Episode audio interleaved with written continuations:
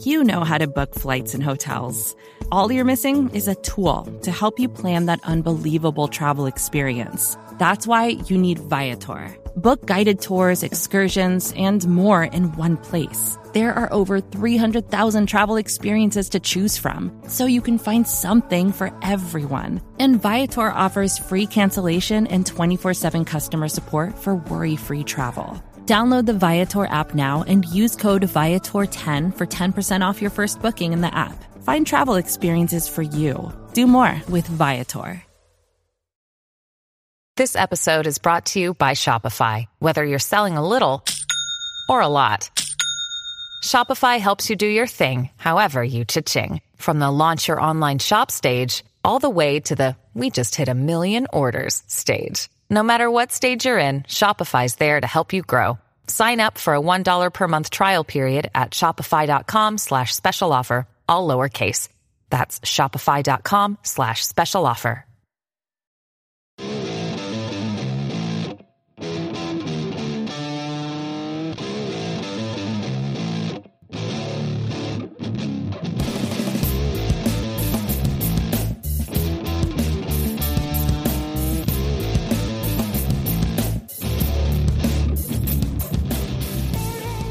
What's up, everybody, and welcome to episode 230 of the Talking Chop podcast. I am your host, Brad Rowland. It is an emergency podcast.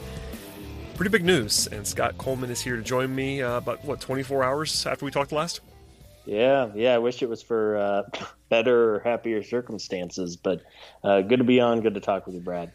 Yeah, I mean, our last show was after uh, a series win. We were a little bit more positive. Since then, uh, baseball was rocked by a, uh, a COVID outbreak from the Miami Marlins, which we'll touch on a little bit before we get out of here later on. And then uh, the big news on Monday night, uh, aside from the Braves getting absolutely walloped by the Rays in Tampa Bay, was that Mike Foltynewicz, who started the game on Monday and was bad, um, was DFA'd, uh, designated for assignment, uh, pretty quickly after the final out on Monday evening, and uh, obviously this is his first start of the season, and that that is pretty jarring news. Um, not that he wouldn't have been placed on the IL or something like that. He had some velocity issues. He just did not look crisp at all tonight. But uh, the fact that he was DFA'd is uh, pretty jarring to the point where even you know national outlets, national writers were taking pretty big notice of this. This became much more than a, just a brave story. Foltynewicz is uh, it, it, was a surprise. So what what was your reaction other than uh, oh my goodness? That was kind of what, what, my reaction was. I was just kind of jarred by it. But uh, did you have any other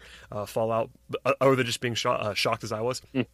Uh, yeah, when I saw it come across, I thought I misread it. Honestly, um, you know, considering the current landscape of Major League Baseball and this shortened season, and and we we've talked numerous times about the I guess growing concern around the Braves' rotation and and all of that. For them to make this move is dramatic. I mean, if it was any other year and, and it's just not working out in the back end of July, okay, maybe I get it. But for them to do it not only after one start, but literally like five minutes after the game ended, um, it leads me to believe this was coming to a head for a while, and tonight might have been the breaking point. Yeah, that is, um, you know, that's the assumption a lot, a lot, of people are making. We obviously don't know anything other than that he was DFA'd, and uh, I did get to, I did get a chance to watch Brian Snitker's post game comments. Uh, his body language was pretty interesting. He seemed uh, a bit different than he normally is, and he said a couple different small quotes I'll pass along. One of them about Foltynewicz was that was quote, "It's just not happening right now." That was one of the quotes, and the other one was about his stuff just not being there. That was a direct quote as well. Um, which we can that's the stuff that we can actually see from the outside. With all of that said, and again, his his velo his velo was down tonight and in the exhibition, so that's a, that's a question mark for sure. Um, I would not have been surprised by an IL stint.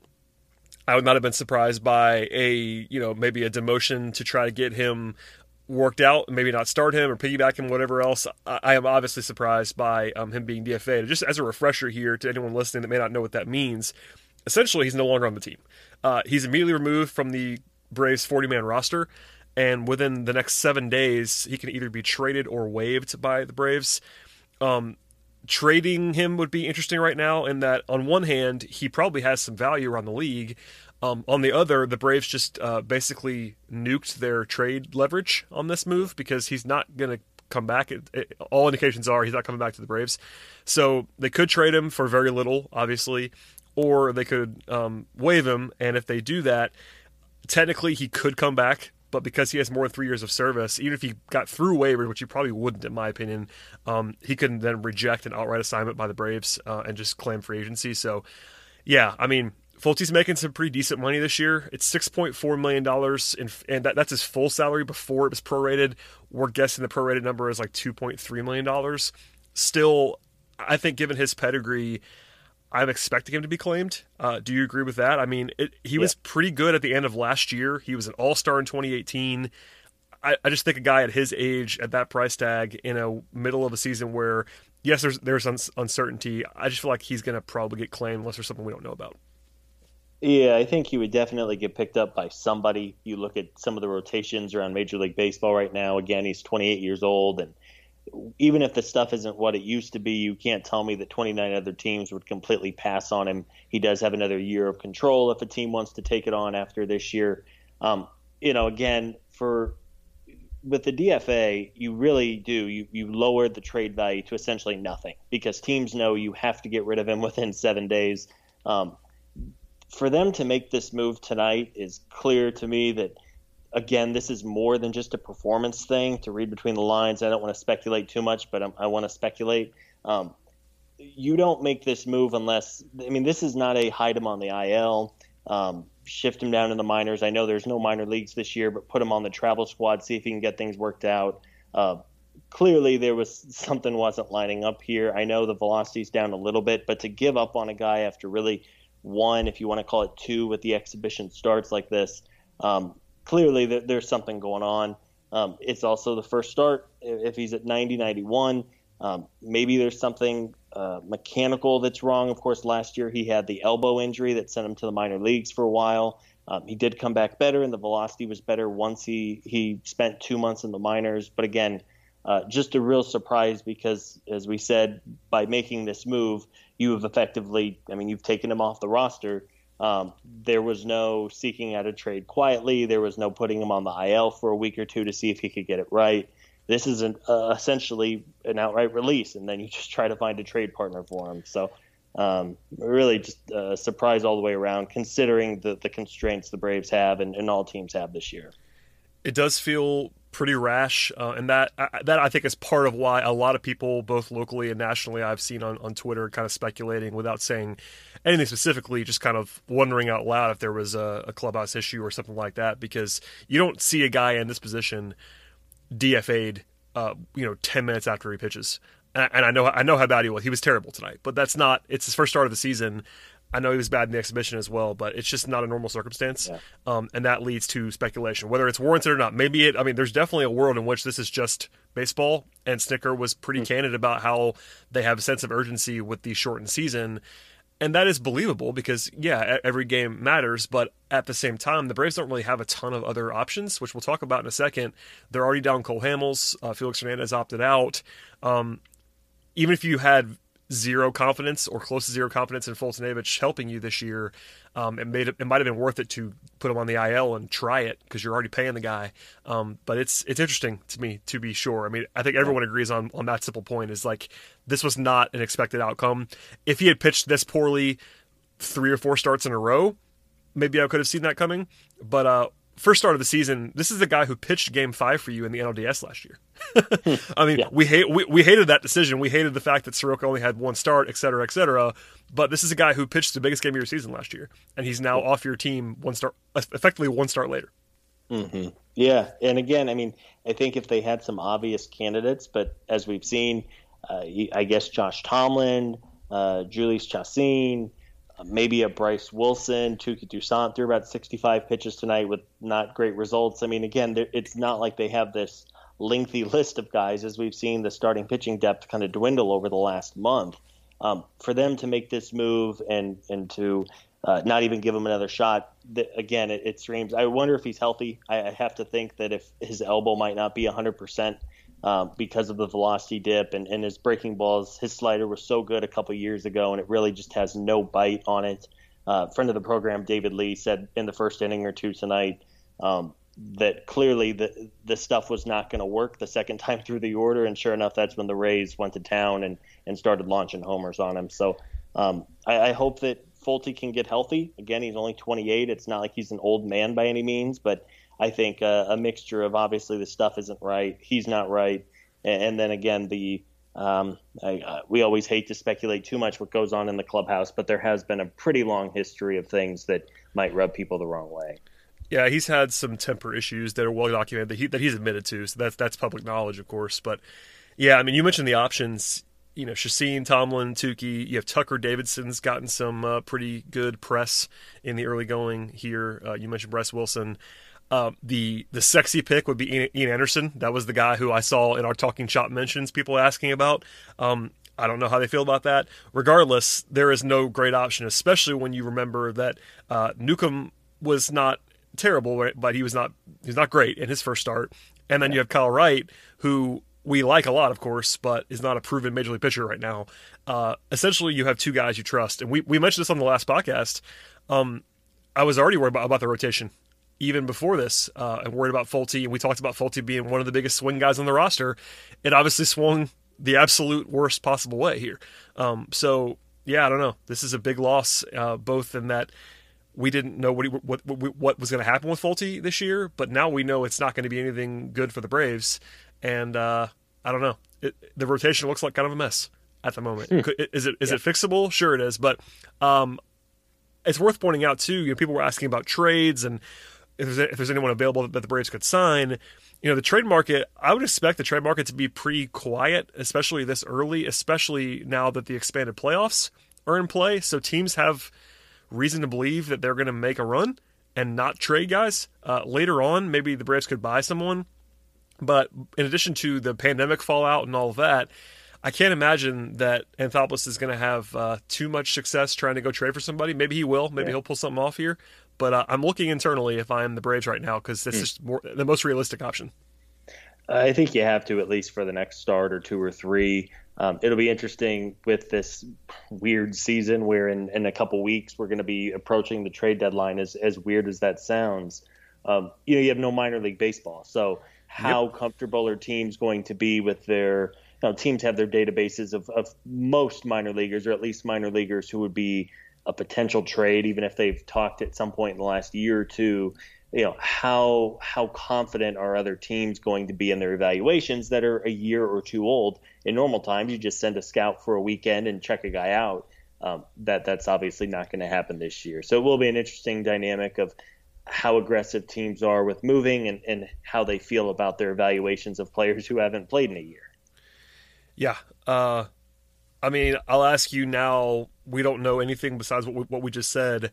Snitker did mention that he uh, talked about you know piggybacking, maybe using an opener um, and other options.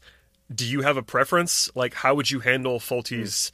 rotation spot? You know, less than a week from now when it comes up again. Um, yeah. Would you just kind of piece it together start by start right now? Because that's kind of what I'm thinking. I don't think there's anybody on your team right now that you are expecting to go out there and throw six innings for you. I think no. you're hoping to maybe get three or four good ones out of one of these guys, and then do it and then piggyback with another. That'd be what I would do. But do you have a preference? No, I don't think so. I, I would imagine you know if you want to give the ball first to Tomlin or Chacin, somebody who's done it for years, um, you probably trust them a little bit more than a Touki Toussaint, who you know one batter he looks fantastic, and the next he's he can't find the plate. Um, I guess you could do a, a, piggyback where you just say, you know what, for the first seven or eight innings, we're going to have these guys pitch regardless, whether it's one to nothing or 12 to two, and we're going to go with that. I would assume that's their plan. Um, I, I, know the Rays have really kind of being the uh, orchestrators of the opener movement. They've really stuck that I think to be successful, you have to stick to your plan with that whenever you utilize it, or you're just going to kill your bullpen. Yeah. Uh, even more so in a year like this. So I would imagine it's Tomlin or Chacin, and you see where you're at after another five days. Yeah, I think the most. I don't know. This is weird because he just got to the Braves, but I would I would probably guess the safest option might be Chacin. Like just given track yeah. record, um, the veteran aspect that you that you mentioned is something that Snitker might want to lean on. He looked okay in his uh, in extended relief the other night. Uh, I think he pitched three and two thirds innings and was not batted around. I think he didn't give up a run. He got hit a little bit, but nothing crazy. I don't know. One of those guys is what I'm going to guess happens, and kind of what I think probably should happen. Just throw throw a veteran out there, try to get three or four innings out of that guy and piece it together. Um, eventually, they're going to have to cut down the roster, and you get into other questions. Ultimately, yeah. I think the Braves are hoping beyond hope that Kyle Wright is good. Uh, obviously, he's already in the rotation, but if he's good, that gives you one less spot to worry about. But if Kyle Wright's not good, now you have two spots to worry about. So a lot suddenly yeah. a lot of pressure on Kyle Wright uh, about 20 hours from now against the Rays. Uh, it'd be good if he pitched well. It's obviously not. It's, it's, it's about more than one start for a guy who's a top prospect, but uh, kind of tough, man. This is uh, no yeah. good answers at the moment. No, you're reading my mind. I was about to say if, if there's ever a time for Kyle Wright or any of the young pitchers for that matter, but especially Wright because he is in the, in the rotation as you mentioned. Um, him stepping up would be a big deal. And again, this is such a weird year. You have the expanded playoffs and, of course, the health crisis. And it's everything's with an asterisk this year. But again, if you're going to play the games, assuming the rest of the season gets played, uh, you want to win every night. And I think Wright has a real chance for a guy who's been kind of right on the cusp for a year or two now uh, to really cement himself as, as the pitcher people think he can be. And again, no pressure kid. There's basically two proven starters in the rotation right now um, go get him. But I think he has a golden opportunity in front of him. And he, he doesn't have to be an ace. He doesn't have to be great. But even I think at this point, the Braves are just looking for some kind of consistency and a guy who's going to throw strikes and, and not drive you crazy. Um, if he's able to be that guy and solidify the middle of the rotation even a little bit, um, I think it'll go a long ways. Yeah. Uh, any final thoughts on Foltynewicz, uh, other than just the, uh, I, think the shock and awe has been adequately conveyed by us in 15 minutes, but um, I do want to ask you about the Marlins mess and mm. the fallout from that because, yeah. I mean, this right now, uh, obviously the Marlins were in Atlanta less than a week ago to play the Braves, and there was some attention on the Braves because of that. Um, I'm going to keep it broad for now and just you know, just want to pass along that you know, look that we we currently have uh, in baseball a team that is uh, about half the team is affected in some way by COVID outbreak. Um, there were two games canceled today, both the Marlins game and then a, the Yankees game was kind of um, as a result of this directly because of uh, clubhouse exchanges and all this stuff. And then the Marlins are, are also postponed for Tuesday. Um, which led to a lot of people, you know, asking or wondering out loud, including myself, like, could this be it for baseball this year? And obviously, they're they're plugging along. Rob Manfred gave kind of a maddening set of quotes today, which is on brand from Rob Manfred. Um, not really taking any kind of stance or responsibility, and um, kind of just a blah sentiment. And obviously, games happen tonight, including the Braves game. Um, are you? I mean, where's your worry level at that baseball won't make it out of the week because I think they're going to keep trying to play, um, for better or worse. I think I mm. might argue that it's not the greatest idea in the world. They seem to be focused on continuing to play by all indications, but uh, kind of uh, the first major real scare. Obviously, the player. There's been some player stuff. Freddie Freeman being high on the list, but this is a this is a team that's you know not unplayable because they do have the player pool, but when you talk about 10, 12 guys who can't play, that's pretty uh, pretty much an outbreak to say the least. Yeah, yeah, this kind of felt inevitable, and I think Major League Baseball is really at a breaking point right here because if they're able to kind of contain it to just one team and, and keep it as it is, I think everyone kind of expected that something like this was going to happen. If they can isolate it and prevent a wide, you know, wide spread of it or a wide uh, spread of this, I think they're going to continue. Um, the news this morning was not good, that is for sure. Um, I, don't know. I think baseball has obviously been at the biggest is at the biggest disadvantage because they have to play a full regular season, and we're seeing some pretty solid results with with the NBA and the NHL because they're in these bubbles. They're not traveling. They're going to be locked down. That's impossible to do for baseball. That was, of course, one of their plans early on was the Arizona plan or the Arizona Florida plan, where everybody would be playing in one central hub. That, of course, did not happen. Um, you can't prevent teams from traveling, and whenever you're traveling, you're, you're just uh, increasing the chances so much more of an outbreak. Uh, again, it's it's an unfortunate situation all the way around. I hope, as a fan and as somebody who uh, writes and covers baseball, I hope they're able to continue playing. But I think today was a very real, uh, after a, a, successful week of or weekend of opening week, it, was just kind of a slap in the face and a reminder of what's out there and just how difficult it's going to be for baseball to keep a good, strong majority of the league healthy over the next couple months. Yeah, that's uh, that's well said, and I, I don't. I mean, uh, we we could go into a half a half hour dissection of what the Marlins are dealing with and what the league's going to deal with. That'll be another another time. Uh, this is an emergency podcast. We'll keep it short. It's pretty late here on a Monday for me, especially. But yeah, it it's just a moment of reality to like, yeah, we all enjoy baseball the first three days, and uh, we're still focusing on baseball um, for what we're doing here for the most part. But yeah, it could all come, it could all come crumbling down. That's definitely in play. Uh, we'll see what happens from this point forward. It's Monday at about 10:45. Things could change by tomorrow. I have no idea. Um, but the Braves are scheduled to play against yeah. the Rays again tomorrow, and they'll look to even the series after getting blasted tonight. Uh, yeah, that's kind of where we are for now. And uh, more important things than baseball. Um, hopefully, everybody's being safe uh, as much as they possibly can be. There, there is an element of risk here that's not ideal. Um, hopefully, everybody's feeling all right with the Marlins, etc. But uh, baseball, if it continues to happen, we'll talk about it. And uh, any updates that we get in terms of the season or impact on the Braves, we will obviously pass along to you. Um, we tried to react as fast as possible to this news. We are not a daily podcast usually, although we've kind of become that recently um, yeah. with some of these uh, things. But uh, hopefully, everybody enjoyed this little pop in. As much it's not you know enjoyed the wrong word. Um, appreciated this little pop in of news on Mike Foltynewicz on a Monday. And uh, Scott, I hope we're not talking Tuesday night. I'll be honest. I, I don't either, unless it's like really good, fun news. Like maybe they'll no. Um, I'm with you. There, there, there is there isn't really that kind of news that can happen other than maybe I guess maybe a trade. That'd be the only way that we would uh, podcast in positive fashion on Tuesday night would be if the Braves traded for someone good, which I can't imagine yeah. happening. No, that would be that'd be a pretty quick turnaround. But again, yeah, I hope everyone's doing okay, staying healthy. Hopefully, we're able to continue talking about baseball again. I think today was uh, out, outside of the Braves game and the Foltynewicz news was kind of an awakening for uh, the real challenges and obstacles even after uh, games were played this weekend. So hopefully things are able to calm down a little bit and we get baseball to keep talking about for the next couple months. Yeah, well said. All right, well uh, we'll get out of here. One of the shorter podcasts of Talking Chop history, but uh, as, as, as mentioned before, we had a one one and a half topic podcast, and here we are. Please follow Scott on Twitter Follow me if you would like to. Follow the site. Follow all the written work. Well, there'll be plenty, I'm sure, on Tuesday morning and beyond about Folty and the Fallout. And uh, subscribe, tell your friends, and we'll see you guys next time.